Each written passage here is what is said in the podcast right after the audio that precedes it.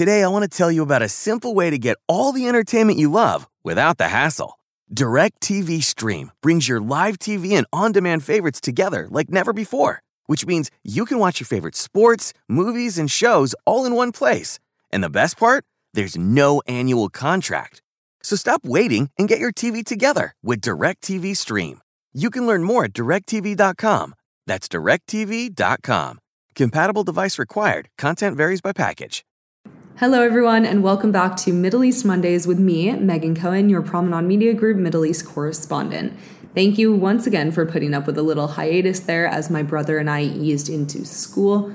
I just started grad school in Bologna, which has been a great time so far, but definitely was a lot of work. Um, but we are back with the news now and ready to be consistent once again. However, while we have been away, we have been working pretty hard behind the scenes on some new additions to Promenade Media Group and some new projects of ours, which we are really excited to share with you shortly. But in the meantime, stay tuned for that, and here's the news from the Middle East for October 4th, 2021. First, at a speech to the UNGA last Monday, Israeli Prime Minister Naftali Bennett alleged that Iran had crossed, quote, all red lines regarding its nuclear program and reiterated the promise that Israel will never allow Tehran to reach nuclear capacity. He also urged heightened international effort against Iran's nuclear program by saying that Iran wants to place the Middle East under a, quote, nuclear umbrella, end quote. The UN ambassador for Iran countered the speech by saying that it was full of lies. And that was probably the most interesting thing that happened at the UNGA. Meanwhile, the US pressed Iran to stop denying the IAEA access to a workshop at the TESA Karaj complex used to make parts for a centrifuge, as Iran agreed that they would do two weeks ago. When the plant was sabotaged last June, one of the four IAEA cameras there was destroyed. Suspiciously, however, the camera's footage is also missing. Moving on now, Tunisian President Kais Saied named a new prime minister on Wednesday specifically a geophysics professor slash political outsider, Najla Bouden Romdhane. Romdhane is a woman, making her the first female prime minister of Tunisia, or at least prime minister designate so far, and the appointed chief of staff is also a woman. On Wednesday, Jordan reopened its main border crossing with Syria, specifically the Jaber crossing, in a mutually beneficial move to aid both countries' economies.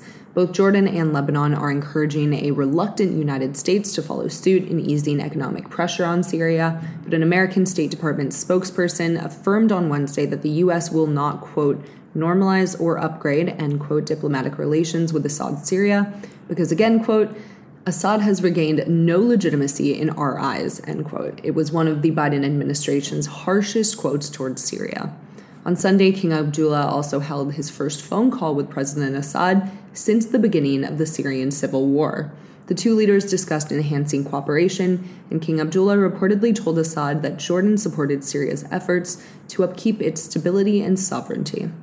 Moving to news related to Israel now, Israeli Foreign Minister Yair Lapid became the first foreign minister first minister, sorry, a little bit bigger of a deal than that, to visit Bahrain, and during the visit inaugurated the first Israeli embassy in the country. The visit was part of the larger Abraham Accords and the first direct flight from Israel to Bahrain, a two and a half hour Gulf Air flight from Tel Aviv to Manama, also landed on Thursday. Next, the U.S. House of Representatives approved a $1 billion cash transfer to Israel on Thursday as well, for the purpose of resupplying Israel's Iron Dome. So, in short, Thursday was a really good day for Israel. With the budget under scrutiny in America due to a potential debt crisis and government shutdown, a group of progressive Democrats protested the bill, citing concerns with the money transfer. However, the vote did end up passing with a 420 to 9 vote in the end. The United States also approved maintenance of a $500 million contract to upkeep Saudi Arabia's military helicopter fleet, which as of now include Apache and Blackhawk helicopters and will shortly include Chinooks as well. The United States will also provide 350 contractor technicians and two government officials to Saudi Arabia. The move contrasts with the more hawkish stance the Biden administration has taken relative to the kingdom so far, and Biden previously promised to make Saudi leaders pay for their involvement in the murder of journalist Jamal Khashoggi and ordered a review of all Trump era arms contracts. Secretary of Defense Lloyd Austin even canceled a trip to Saudi Arabia last week. Meanwhile, Saudi Arabia confirmed that it held its first round of direct talks with the Rouhani administration in Iran last month, the final round taking place on September 21st. Rouhani apparently is in a good mood lately as he attempted to extend goodwill to the United States, too.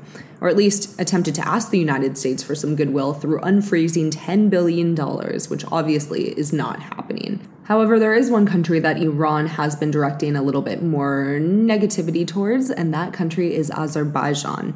Iran and Azerbaijan have seen increased tensions over the past week due to a few reasons. One, a joint military drill between Azerbaijan, Turkey, and Pakistan conducted only 500 kilometers from Iran's border. Two, restrictions on Iranian truck drivers' access to Armenia, as well as the detention of two drivers for not following these rules. And three, Azerbaijani ties to Israel. More specifically, Iranian officials blamed Israel for using a base in Azerbaijan to launch sabotage attacks and assassinations against Tehran's nuclear program and some of its biggest figures. Tehran took these tensions to a new level on Friday in having the IRGC deploy military equipment to the region and launching military drills near the shared border. Iran's ambassador to Azerbaijan claimed that the exercises had been planned months in advance, but the Azeri officials questioned their particular timing and location. Alrighty, guys, definitely a shorter one this week, but that was your Middle East Monday briefing. I'm Megan Cohen, your Middle East correspondent for Promenade Media Group signing off right now. And as always, thank you guys so much for all your support and for listening. Every day, thousands of hackers try to steal your crypto. But Arculus uses air gapped technology by forming a protective barrier that insulates you from hackers and secures your crypto. Order yours at getarculus.com.